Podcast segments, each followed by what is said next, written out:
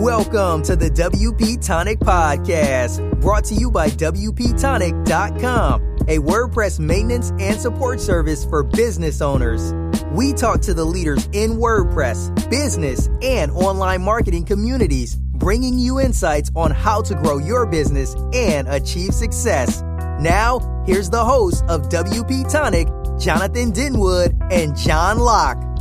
Welcome to WP Tonic, episode 204. And today we've got the immense pleasure of having as our guest Miriam Schwab of Illumina. Did I say that right? You did well, almost. Nobody ever gets it right. It's Illuminea. We put a little e. Ah, there you go. Yeah, but nobody ever knows, so it's fine. You're. Well, and also, uh, my uh, co-host Jonathan, introduce yourself really quick. Oh, hi there, folks. I'm the founder of WP Tonic. We're a service maintenance support company in the WordPress space. We're your trusted partner, aren't we, John? Trusted as always. I wanted to ask you, Miriam, you've got a very interesting story when it comes to getting into web development and, and later WordPress. What was your path to web development? How did you come to be an agency founder? So basically, it started after I had my fourth kid. Um, I was on maternity leave, and uh, I had been working in a regular job, and I felt like I needed more room for to learn things and to make decisions and for creativity and things like that. So, uh, and I'd always loved uh, computers when I was growing up. So I took the opportunity to let Google teach me. Google was my teacher, and um, I started to learn uh, web development. I started, you know, with uh, just HTML and CSS, and I started to offer that kind of service of just like a basic static website. And then I saw what a pain it was every time a client needed to change a sentence. It was the worst. I did not want to be that person, you know. So um, I started looking for a CMS, and at that time, WordPress was still considered very much just a blogging platform. And um, yeah, I just so I checked it out. I checked out Joomla and Drupal, and I just I really fell in love with WordPress. I liked the templating system, and it was logical, and the user experience in the admin area was also I thought superior to the other platforms. Um, so I started to teach myself that, and uh, I was convinced that WordPress was going to become a very important business tool and people would need it. But at that time, people weren't convinced of that. So I had to educate the local Israeli market in a way as well. And so I wrote a lot of blog posts. Um, and I joined a lot of like communities and I really tried to get that idea out there. And then we signed our first uh, business client who just wanted a blog at that time, not the whole site. That was very exciting. It was a pretty big Israeli company and then uh, we took it from there. And then you know word uh, version i think it was three came out and that really turned wordpress into cms and also companies started realizing that um, they didn't have to go with the enterprise, enterprise grade uh, solutions which were very problematic. You know they had vendor lock-in and they weren't being developed enough. And um, they started looking for wordpress. And because we had started when we did we were kind of like uh, we had that early advantage and uh, and yeah, so we started working with like bigger organizations and companies, and rest has been history. No, I think that's really interesting what you said. Like you, you know, early on, um, it was seen as just a blogging platform. Now in 2017, it, it's kind of accepted as a CMS. But what are some challenges that you have had or are having you know now even uh, pitching WordPress as a CMS uh, to to these larger clients, or do you even just say, you know, word is it WordPress or whatever? Do do you pitch it explicitly? Um, so what happened was, along the years of us doing this, and it's been about ten years, I think. Um, companies started to look for WordPress themselves. So I didn't have to go and pitch to them and say, you know, WordPress is a better option than X, Y, or Z, or whatever it was that they were considering, because they they started to learn that that's what they needed to look for, and so that wasn't a challenge. But the internet is changing now. Um, well, it's been changing obviously always, but there's there's a change happening that's making it uh, a challenge now. Um, so I, I actually started a, I founded a startup a year ago. Um, and the startup's goal is to solve one of the, like a few of these issues. So what happened is, as you are I'm sure aware, the the WordPress ecosystem is very large. So um, for hackers, the ROI on hacking WordPress sites is very high because there's one vulnerability, it's in millions of sites. So um, our, our client sites are getting hacked too often and became, became very painful for us. Um, the hacking became automated. Uh, and so it was just so widespread and, and our clients were paying us to keep their sites alive and well. And the other two issues that we were facing were related to speed and scalability. Uh, all the database calls, you know, um, just weren't keeping up, and site speed, especially with Google saying it's a ranking factor, it became something that clients really cared about uh, from a user experience point of uh, view. And scalability, if a site suddenly gets a lot of traffic, you know, the servers can't handle it, and because it was very resource intensive. So um, many technology companies in Israel, like I was just talking to a guy now, I said, what did you, you know, do you guys have a site? He's a startup founder. I said, yeah. I said, what did you build it in? And he said, Node.js I said, why Node.js He said, security and speed. So uh, I founded the startup called Strattic essentially to bridge those two worlds.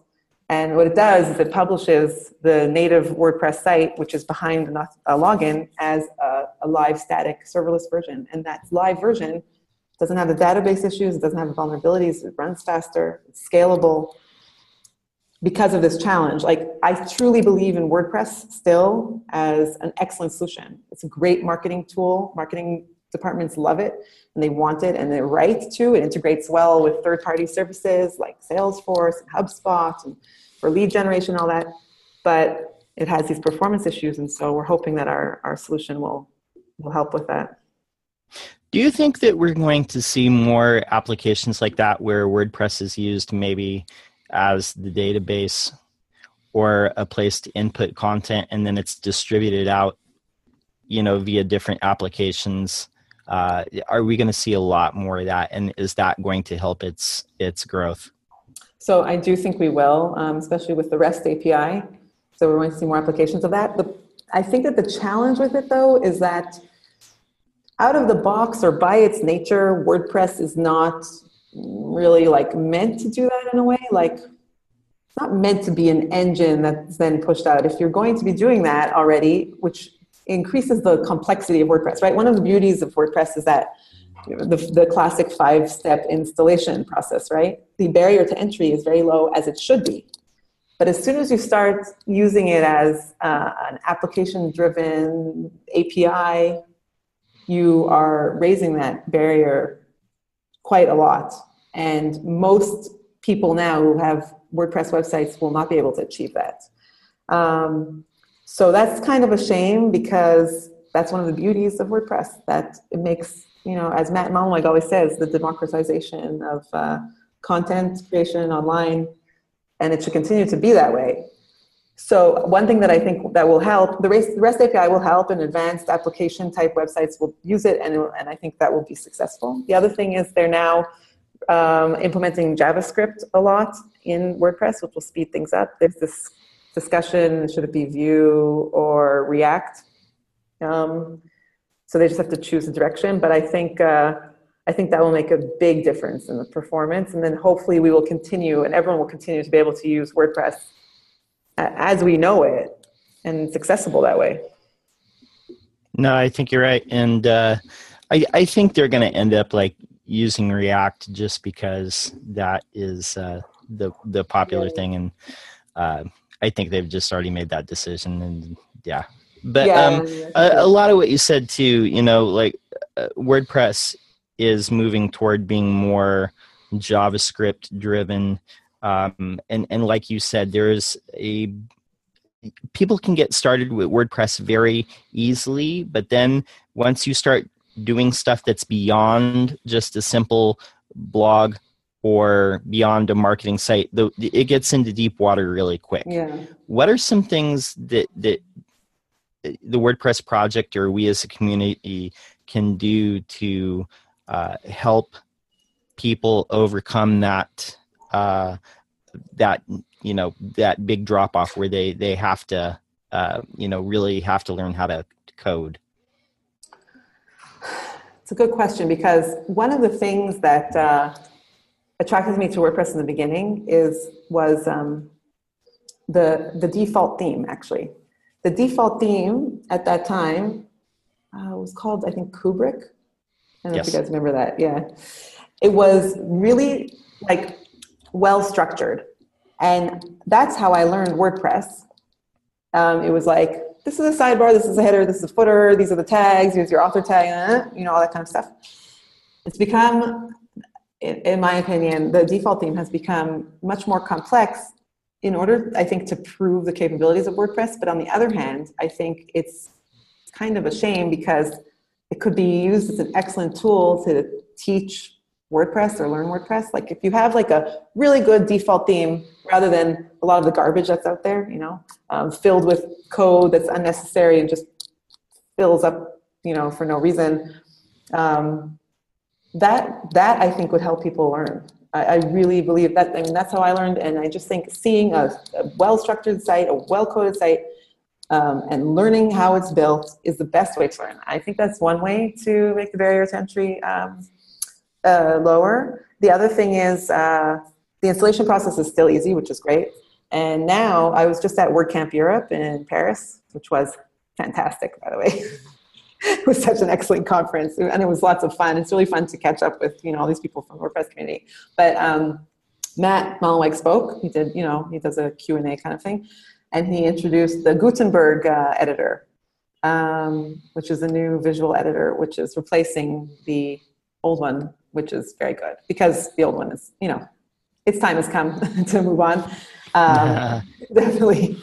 Um, but the good thing about the Gutenberg uh, editor is that it will make managing content from a visual point of view, I think, much, much easier. So let's say theoretically there's this great default theme that becomes uh, bundled with WordPress, and that default theme has Gutenberg. And then anybody can take that theme and then lay out the page however they want easily and beautifully, then I think that's um, that definitely helps with that as well, and it brings it in line with what I think have been threats that have been developing from the other web develop like website builder type of platforms, like kind of like Wix, but maybe Squarespace also, and Webydo, you know, and now this is making it possible for everyone to do as well with WordPress. So that's an excellent development, and it gives me a lot of hope.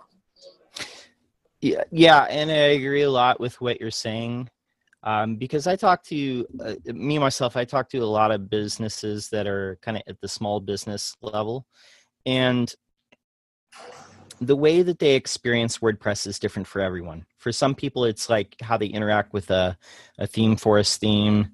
Um, for some people, it's like you know Beaver Builder or WooCommerce or something.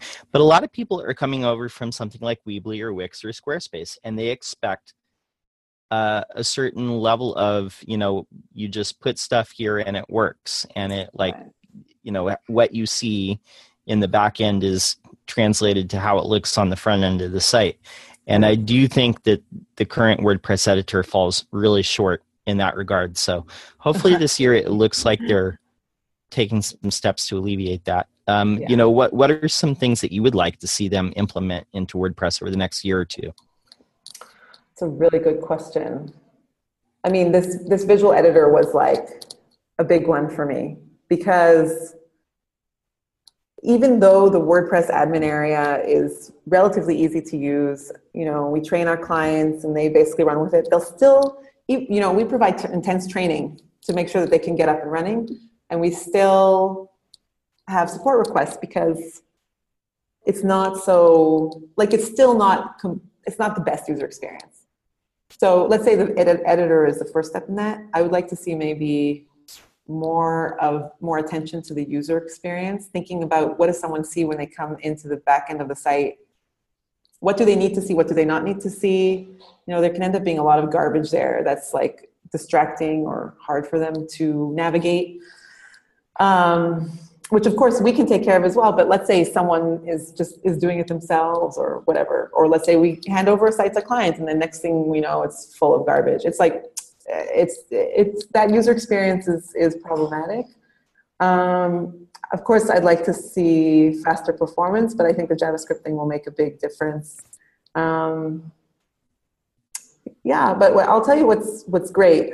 Going to WordCamp Europe reminded me how amazing the WordPress community is. Like, we interact online, and the internet is amazing because it's the only way that this could this kind of community and open source development could happen. But there's like a, a kind of like lack of humanity in that uh, communication. Uh, we're all behind screens, and we're just typing, and so there's not that like emotional human connection. And um, so apparently the first WordCamp Europe, which I also went to, which was in Leiden uh, in the Netherlands, there were 700 people there. This one, there was like 2,000.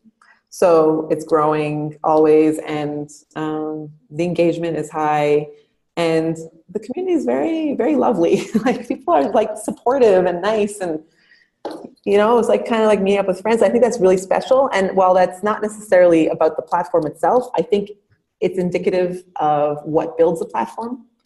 Um, and I, and that's very unique to, to, to any kind of community, I think. So kudos to the WordPress community. It's really amazing. Absolutely. I agree with what you're saying. We're going to pause for a break for just a few seconds, and then when we come back, we're going to be talking more with Miriam Schwab of Illuminea. Did I say it right that time? Yeah, yeah, good job. Okay, perfect. Do you want to spend more time making money online? Then use WP Tonic as your trusted WordPress developer partner. They will keep your WordPress website secure and up to date so you can concentrate on the things that make you money. Examples of WP Tonic's client services are landing pages, page layouts, widgets, updates, and modifications. WP Tonic is well known and trusted in the WordPress community. They stand behind their work with full, no question asked, 30 day money back guarantee. So don't delay. Sign up with WP Tonic today. That's WP tonic.com, just like the podcast. We're coming back from our break. We're talking more with Miriam Schwab of Illuminea. And before the break, we were talking about WordCamp Europe, how it's grown from 700 people to 2,000 people. What I wanted to ask you is uh, in your neck of the woods in Israel, what is the WordPress community like there? Um, so it's smaller, obviously. I mean, we're a much smaller country. Uh, well, obviously than the continent of Europe. But um, um, there. So I actually organized WordCamp the last five times that it happened in Israel, and um, it's a it's we get a really nice turnout, and people are very enthusiastic, and the speakers that we get are such high quality. Um, there's a very uh, technology oriented uh, approach here in Israel to WordPress, uh, like along with everything else. um, and uh, so we we like the last time we had three tracks. One was very high level um, development track, and we had like speakers from HP and like just like amazing and very fascinating talks. And then we had like a mid level like implementer plus type of track, which was great, and uh, and a content track. And people like they just they're happy and like to get together and learn and um, we actually have generally been doing it for no charge. Um, so you know, it's like it makes it more accessible to anyone who wants to come, and it's it's fun. But the we've tried to have meetups, and that's been much more difficult to make happen and sustain.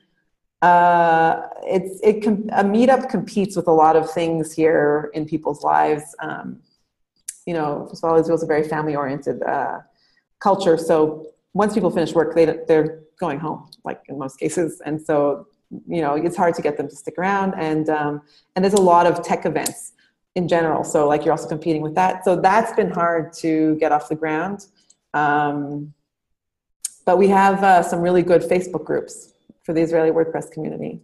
And um, so, and Hebrew is a right to left language like Arabic and Farsi. And uh, is one of the team members of Automattic is a guy named Yoav Farhi, who's Israeli. And so he's contributing a lot to the, that whole right to left um, area, which is amazing for us. Even though at Illuminea, most of the websites we build are English. Um, they're for Israeli companies that are targeting outside of Israel. But we have to do Israel, Hebrew often, and so that Hebrew support is fantastic.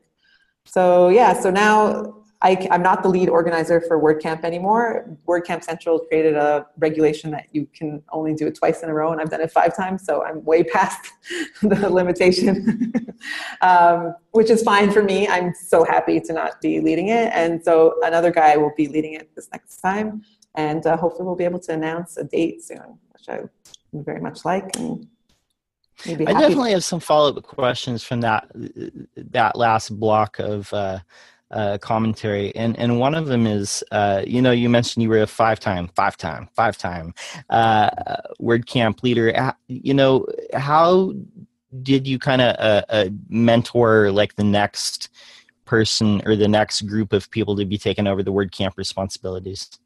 So I'm still going to be involved as, as a volunteer. One thing that I learned after organizing it um, all these times is to uh, replicate processes for each one.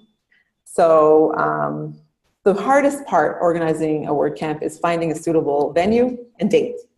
That's the hardest thing um, because you want to find the right place with the right facilities and it should be available at the right time. Once you've done that, almost everything else falls into place. And when I organized it, I really tried to find a place that didn't charge us because I wanted us to not go into this with debt. There were, of course, there are other expenses, but um, I wanted us to like know that we're okay. It made me nervous that we wouldn't have enough sponsorships and all that kind of stuff. So, um, but so that so that would be hard to find. The the new organizer, I think, will be finding like a more standard type of place, um, and so so that's that. But once it's chosen, then after that, it's processes. Like I have Google Docs and forums and all sorts of things that we just reuse every time, like call for speakers, and then we email the speakers and then we fil- we have a doc for filtering the speakers and then voting on the speakers and like it's all set up. So the first two couple times it was like much more work but and still a ton of work don't get me wrong. But um but we just we just like processes and then it mostly works. So yeah. Sweet. And then the other thing i wanted to ask you uh and circle back to is you know you mentioned like a lot of your clients are are there in israel but they're um, they're reaching out to uh, you know the U.S. and Europe and, and different places like that. They're doing business in, in all different places. They're large places. But um, how do you get in front of your clients, or how do they find you? Like, how do you get on their radar? Um, we're kind of lucky by now. Um, it's pretty much all word of mouth. Uh, I think it's probably like this in other places, but in Israel, the tech community is um, relatively small and people know people. So basically, it goes like this. I need help with my WordPress. You know anyone who knows WordPress? Oh, Miriam knows WordPress, and then and also that's the best way to get business because you've they, you've overcome a lot of hurdles that you would need to if you like went in cold. Um, a trustworthy recommendation means like the world. Uh, but in the beginning, in order to start generating business, and basically, I chose a path of positioning myself as a thought leader. Um, it's just what works for me. I can't, I can't do cold calling or any of that kind of cold emailing. It's like so not for me.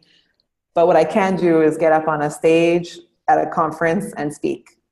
And um, I found that that is one of the best ways to position yourself as a thought leader, and uh, and then business recommendations often come from that. It's not instant like I, I remember speaking at a conference and then like nobody's in touch. And i'm like oh oh well. And then like six months later someone who was at the conference recommends me to someone who wasn't even there you know and then the business comes from that. And like it snowballed over the years in a way. So it in the beginning it was slower. But at this point thank god we've positioned ourselves as uh, like the wordpress experts pretty much in israel. Um, we do have competitors but we're in a pretty strong position from that point of view and we try to provide an excellent service to our clients and keep them happy. So you know they'll hopefully want to continue working with us and hopefully recommend us to their friends.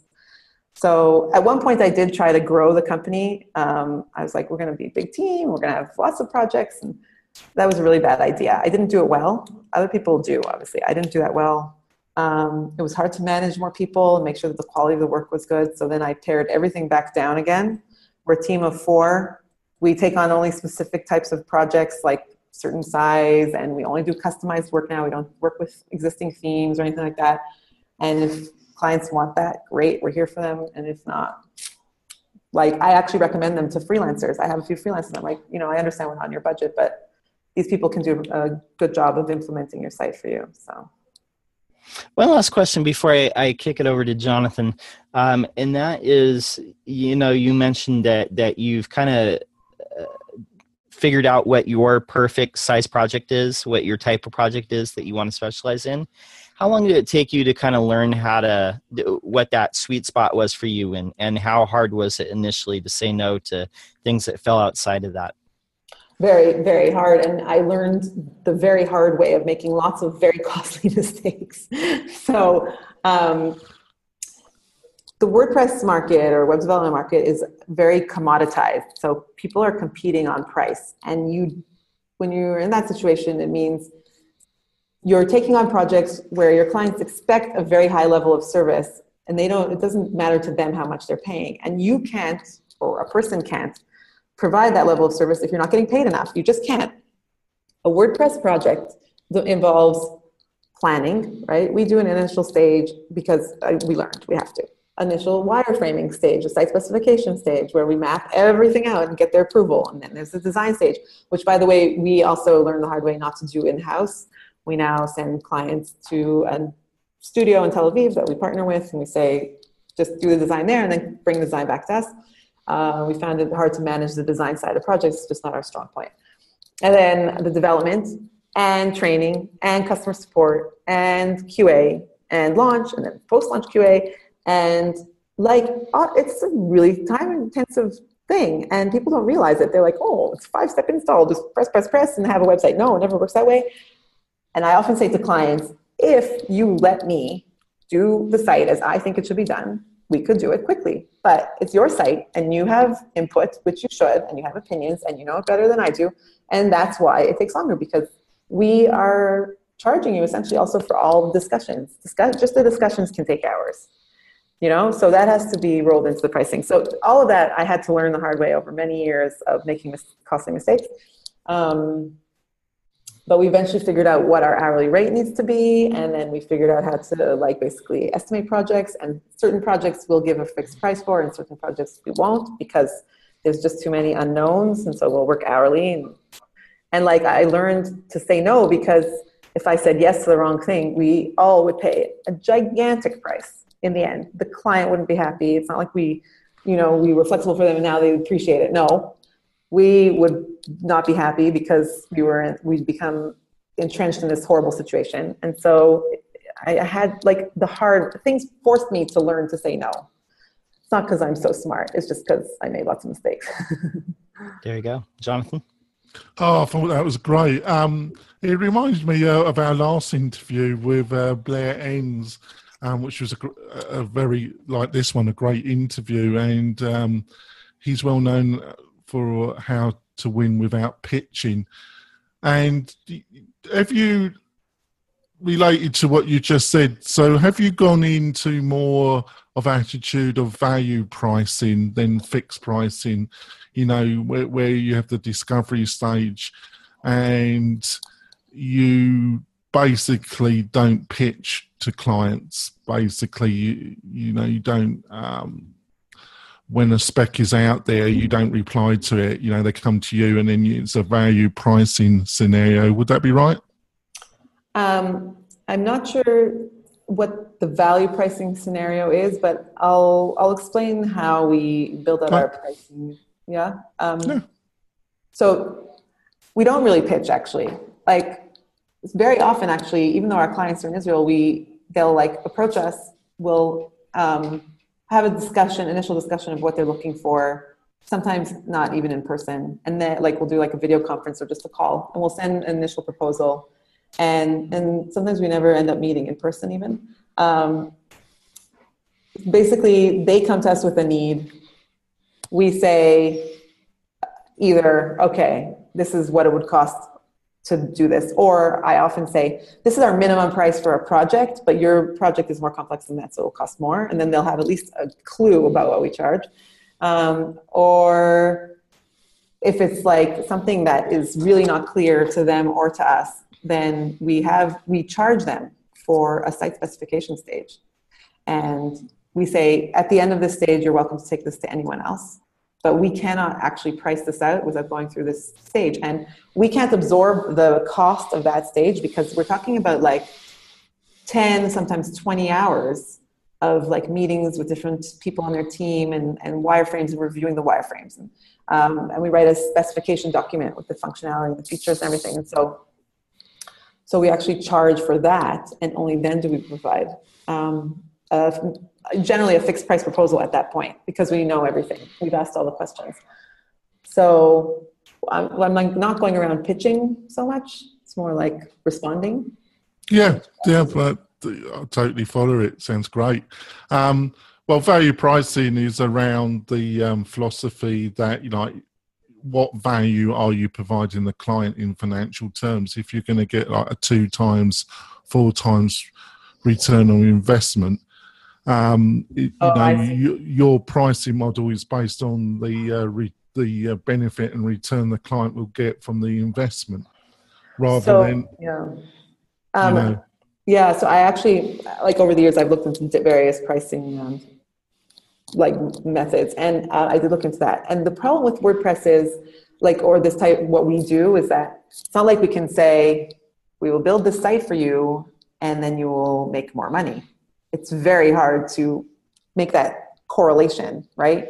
And also a lot of it depends on them. Like we can build an excellent site, but then if they don't, let's say, create the good content around it, they're not going to make more money, right? Because they're not going to generate traffic. So, so it's very hard to say what the value is. On the other hand, I guess you could say that what we say the value is is that a lot of people come to us have been burnt by other providers, uh, you know, things like that. So our value is we will pay attention to you and take the project from start to finish, and we will also make sure to be there for you after launches, um, so that if there's any issues, you know, you can turn to us.